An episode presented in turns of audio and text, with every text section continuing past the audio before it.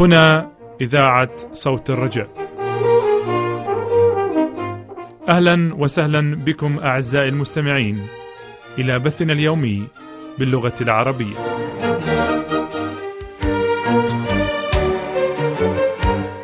دراسات كتابية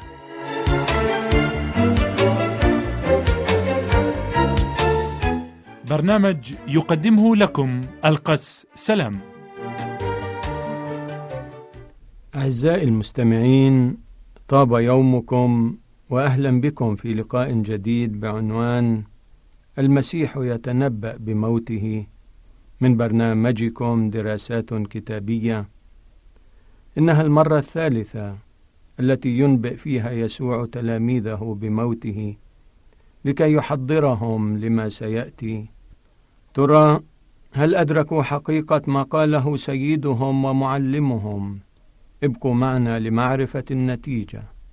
أتمنى لكم أيها الأعزاء كل فائدة روحية. نبدأ اللقاء بقراءة الآيات من 32 إلى 34 من إنجيل مرقس الإصحاح العاشر. وكانوا في الطريق صاعدين إلى أورشليم ويتقدمهم يسوع. وكانوا يتحيرون وفيما هم يتبعون كانوا يخافون. فأخذ الاثني عشر أيضا وابتدأ يقول لهم عما سيحدث له؟ ها نحن صاعدون إلى أورشليم وابن الإنسان يسلم إلى رؤساء الكهنة والكتبة فيحكمون عليه بالموت ويسلمونه إلى الأمم فيهزؤون به ويجلدونه ويتفلون عليه ويقتلونه وفي اليوم الثالث يقوم. كان ميعاد عيد الفصح يقترب فسار يسوع مرة أخرى إلى أورشليم وكان قلبه عامرا بالسلام اتحاده الكامل بإرادة الآب فبخطوات مشتاقة سريعة سار متقدما إلى الأمام حيث موضع الذبيحة. أما التلاميذ فقد ساورهم إحساس غامض فيه كثير من الشك والخوف. ومرة أخرى دعا السيد المسيح تلاميذه الاثني عشر إليه وبثبات أعظم مما في أي وقت مضى كشف لهم عن تسليمه وآلامه فقال ها نحن صاعدون إلى أورشليم وسيتم كل ما هو مكتوب بالأنبياء عن ابن الإنسان لأنه يسلم إلى الأمم ويستهزأ به ويشتم ويتفل عليه ويجلدونه ويقتلونه وفي اليوم الثالث يقوم. وأما هم فلم يفهموا من ذلك شيئا وكان هذا الأمر مخفى عنهم ولم يعلموا ما قيل. ألم يعلنوا قبيل ذلك في كل مكان مجاهرين وقائلين اقترب ملكوت الله؟ أولم يقل المسيح نفسه إن كثيرين سيتكئون مع إبراهيم وإسحاق ويعقوب؟ في ملكوت الله ألم يعد كل من ترك شيئا لأجله بمائه ضعف في هذا الدهر وبنصيب في ملكوته العتيد؟ أولم يقدم للاثني عشر وعدا خاصا بأنه سيكون لهم مركز رفيع في ملكوته أن يجلسوا على كراسي ليدينوا أسباط إسرائيل الاثني عشر وها هو الآن يقول لهم إنه سيتم كل ما هو مكتوب عنه في الأنبياء. أفلم يتنبأ الأنبياء عن مجد ملك مسيا. على ضوء هذه الأفكار بدأ يسوع كلامه عن التسليم والاضطهاد والموت ملتبسا ومبهما وغامضا. لقد اعتقد التلاميذ أن الملكوت سيقام سريعا مهما كانت العقبات والصعوبات التي ستعترضه وهكذا وجه السيد المسيح وجهه صوب أورشليم وكان يتقدم الخطى سائرا أمام تلاميذه. انطلق قدما نحو الصليب والموت. تقدم بخطى ثابتة نحو تقديم نفسه ذبيحة لخلاص الجنس البشري. تقدم كمثال لهم ليشجعهم على مواصلة السير وليس لهم فقط بل لنا نحن أيضا. فعندما تحيط بنا المشاكل والآلام لنتذكر دوما أيها الأعزاء أن المخلص داس المعصر وحيدا وسار طريق الآلام من قبل. إن شجاعة الرب يسوع وتقدمه بخطى حثيثة نحو الصليب. أدهشت التلاميذ وستبقى مثار إعجابهم مدى الأيام. أما التلاميذ فكانوا على العكس مضطربين وخائفين مما سيحصل. علم المخلص تفاصيل ما سيحدث له فكان على استعداد ليشارك هذه المعلومات مع تلاميذه وفي سرده لما سيحدث أخبر السيد المسيح تلاميذه أن لا حاجة للخوف لأنه في اليوم الثالث يقوم إن ابن الإنسان سيتمجد وهو مرفوع على الصليب. نلاحظ في سياق حديث الفادي مع تلاميذه ست نقاط وهي اولا التسليم ثانيا الحكم عليه بالموت ثالثا تسليمه إلى الأمم. رابعا الاستهزاء به والجلد والتفل عليه. خامسا القتل. سادسا القيامة. لقد مر السيد المسيح بهذه المراحل الستة وإن لم يكن بالترتيب المعطى ولكن النتيجة الرائعة في الأمر هي القيامة. لقد حدثهم بصراحة ووضوح. ولأول مرة أوضح لهم أن اليهود والأمم سيشتركون في ذلك فاليهود سيحكمون عليه والأمم سينفذون الحكم.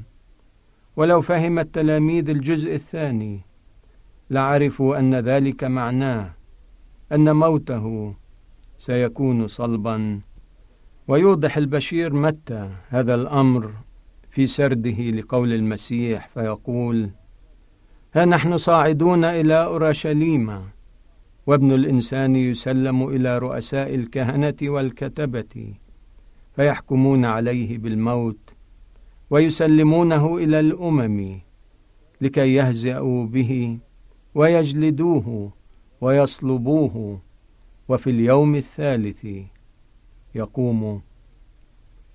ولكنهم الآن يذكرون أن كل نبوءات المسيح تمت. لقد قال أنه سيقوم من الأموات في اليوم الثالث. ومن يستطيع أن يؤكد أن هذا أيضا لن يحدث؟ كانوا يتوقون إلى أن يطردوا تلك الأفكار بعيدا عنهم ولكنهم لم يستطيعوا. وكأبيهم الشيطان كانوا يؤمنون ويقشعرون. أما الآن وبعد موته فقد زايلهم جنون الاهتياج فقد بدأت صورة المسيح تحتل مكانها في عقولهم. فتصوروه وهو واقف رصينا أمام أعدائه لا يشكو من أحد محتملا تعييراتهم وإهانتهم بدون تذمر. كما عادت إلى ذاكرتهم كل حوادث محاكمته وصلبه بقوة إقناع عظيمه قاهرة بأنه ابن الله واحسوا بأنه قد يقف أمامهم في إيه ساعة فيصير المشكو في حقه شاكيا والمدان ديانا والمقتول يطالب بإجراء العدل بإهلاك قاتليه. أعطى الكهنة تعليماتهم لضبط القبر وحراسته ووضع حجر كبير على باب القبر وأمام هذا الحجر ثبتوا حبالا في نهاية الصخرة من هنا ومن هناك وختموها بالختم الروماني. هكذا كان البشر الضعفاء يتشاورون ويدبرون ولم يتحقق أولئك القتلة من عدم جدوى كل محاولاتهم ولكن الله تمجد في عملهم هذا.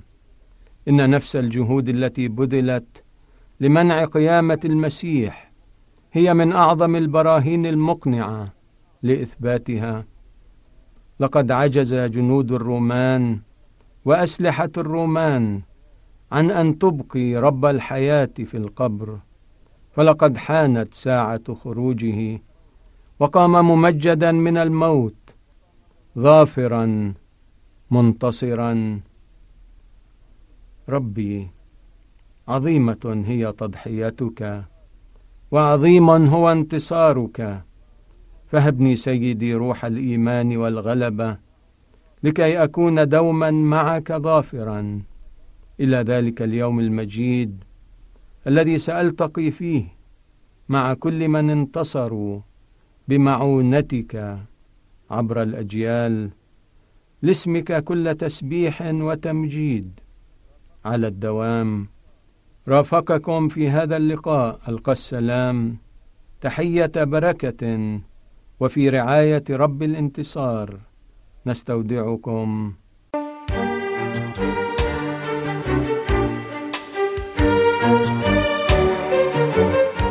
كنتم في الاستماع إلى دراسات كتابية والقس سلام وإلى اللقاء مع حلقة جديدة.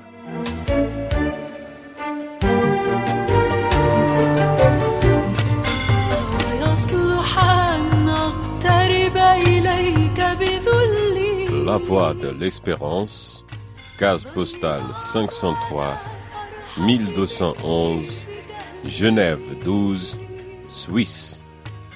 The Voice of Hope, P.O. Box 503, 1211, Geneva 12, Switzerland.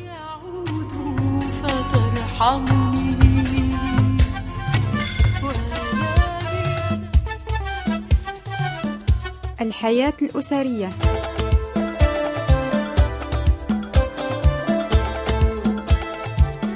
برنامج تقدمه لكم تيتريت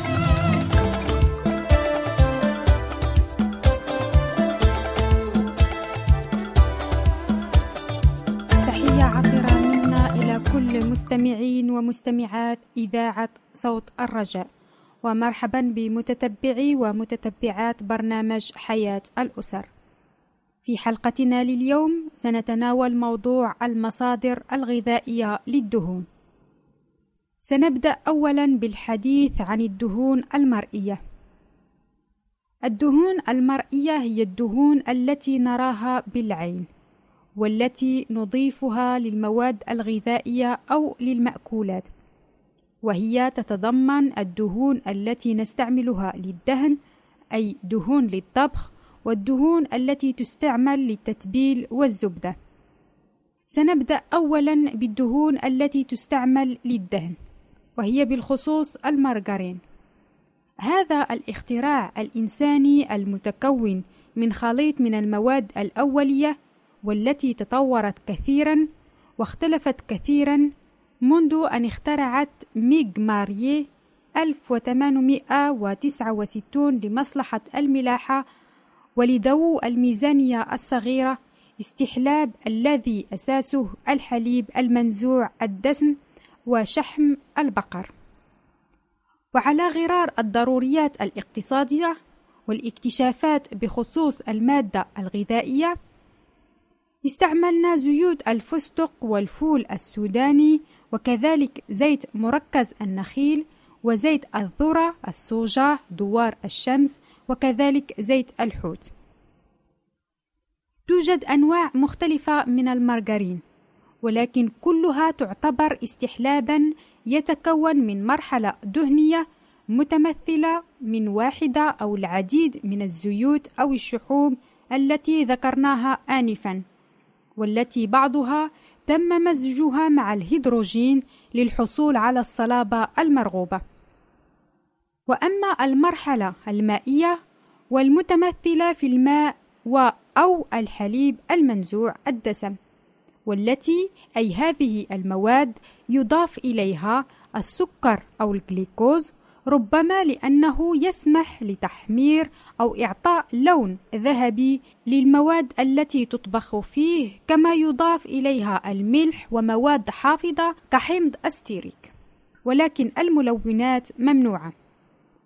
ولون المارغرين ناتج عن اللون الأحمر لزيت مركز النخيل الذي هو غني بالبيتا جلوتين والمارغرين ثلاثة أنواع.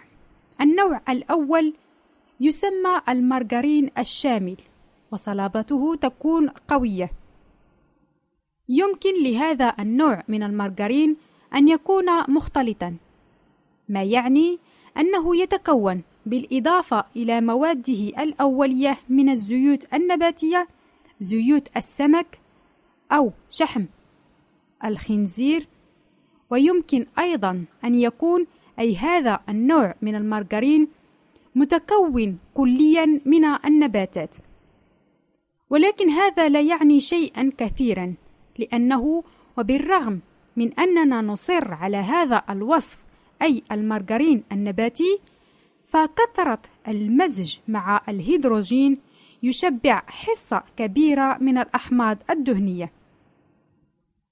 النوع الثاني للمارغرين هو مارغرين الدهن والتي تكون رخوة أكثر ورطبة أكثر وهي مصنوعة خصيصا لكي يسهل دهنها على الخبز والبسكويت حتى وإن وضعت في البراد.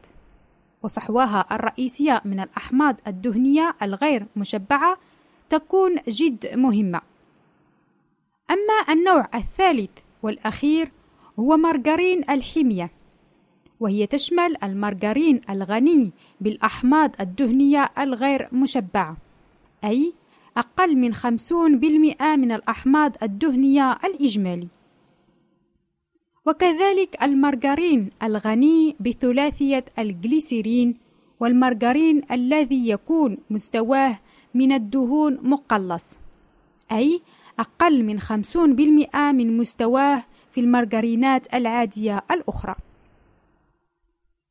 كل نوع من هذه الأنواع من المارغرين من جهة الاستعمال خاص. فالمارغرينات الشاملة تتحمل درجات حرارة نسبيا مرتفعة وهي تناسب المأكولات المحمرة. أما فيما يتعلق بالاستعمالات النيئة أو القليلة الطبخ نستعمل مارغرين الدهن.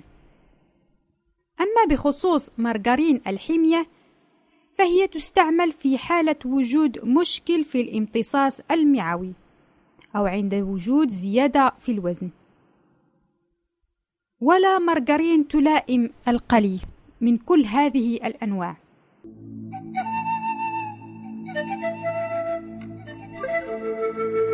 المارغرين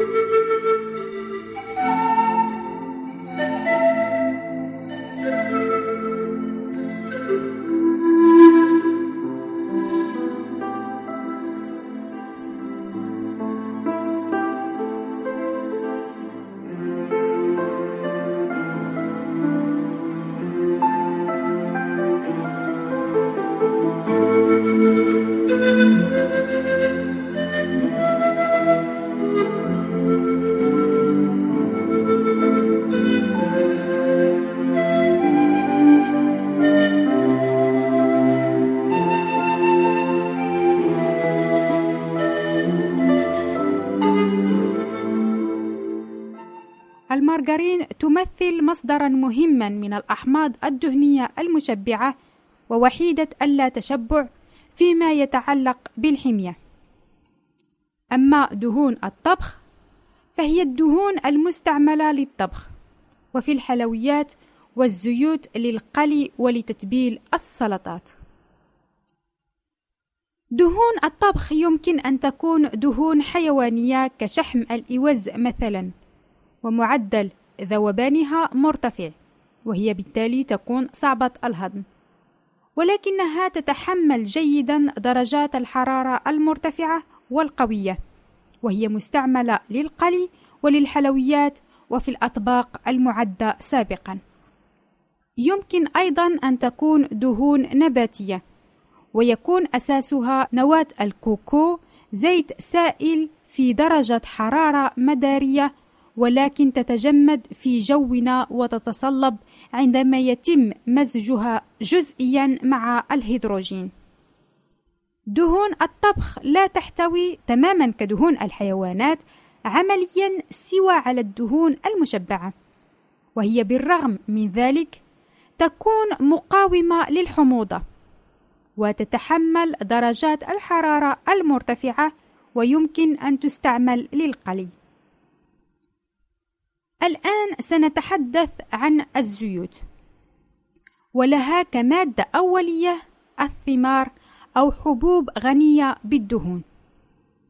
مختارة ومنقاة ومسخنة وبعد ذلك تطحن.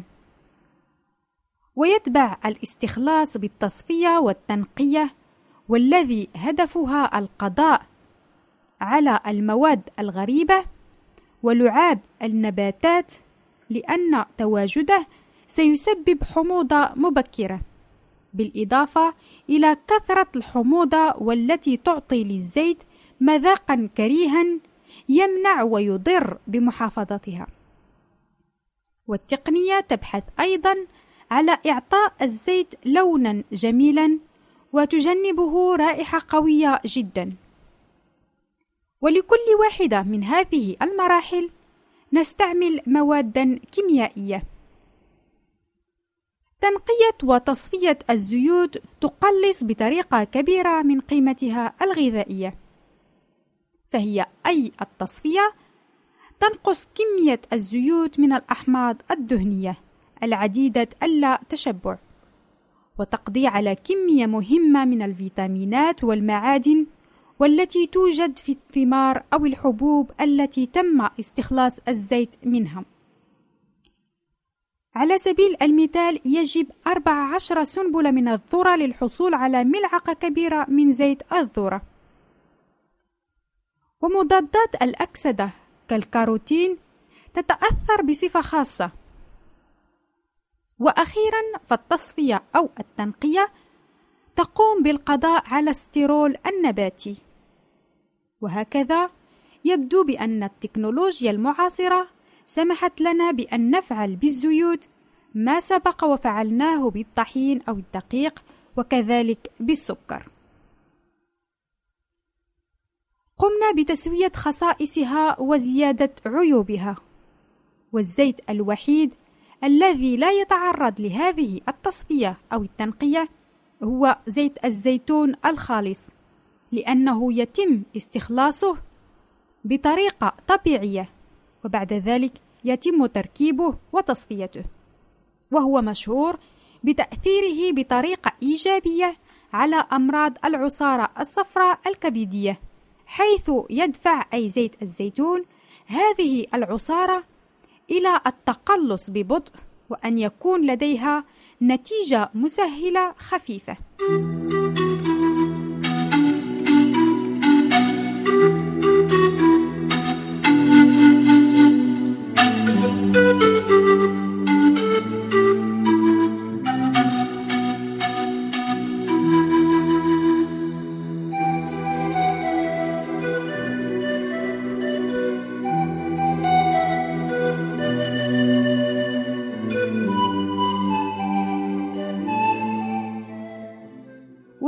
الزيتون يتحمل درجات الحرارة المرتفعة ويلائم جميع المأكولات وهضمه يتم بدون أي مشاكل بشرط أن يستهلك بطريقة معقولة.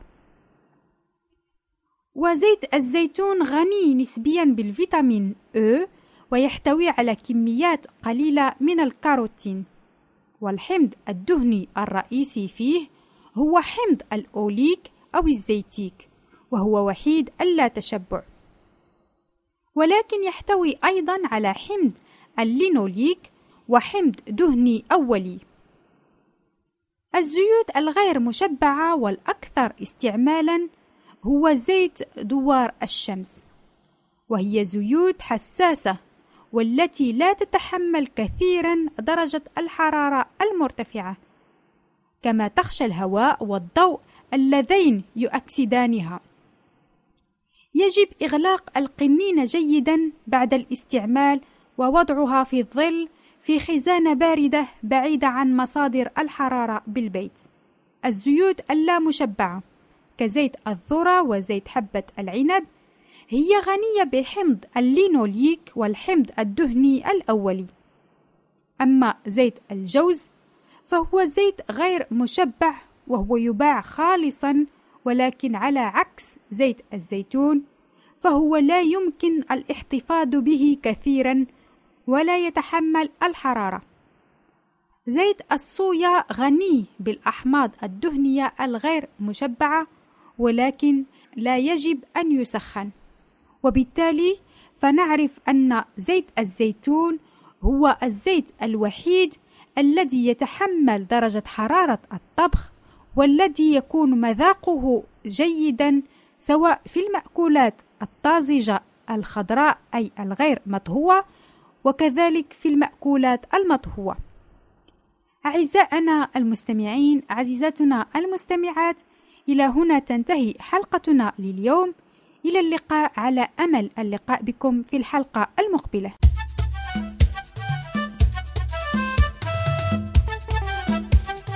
الحياة الأسرية.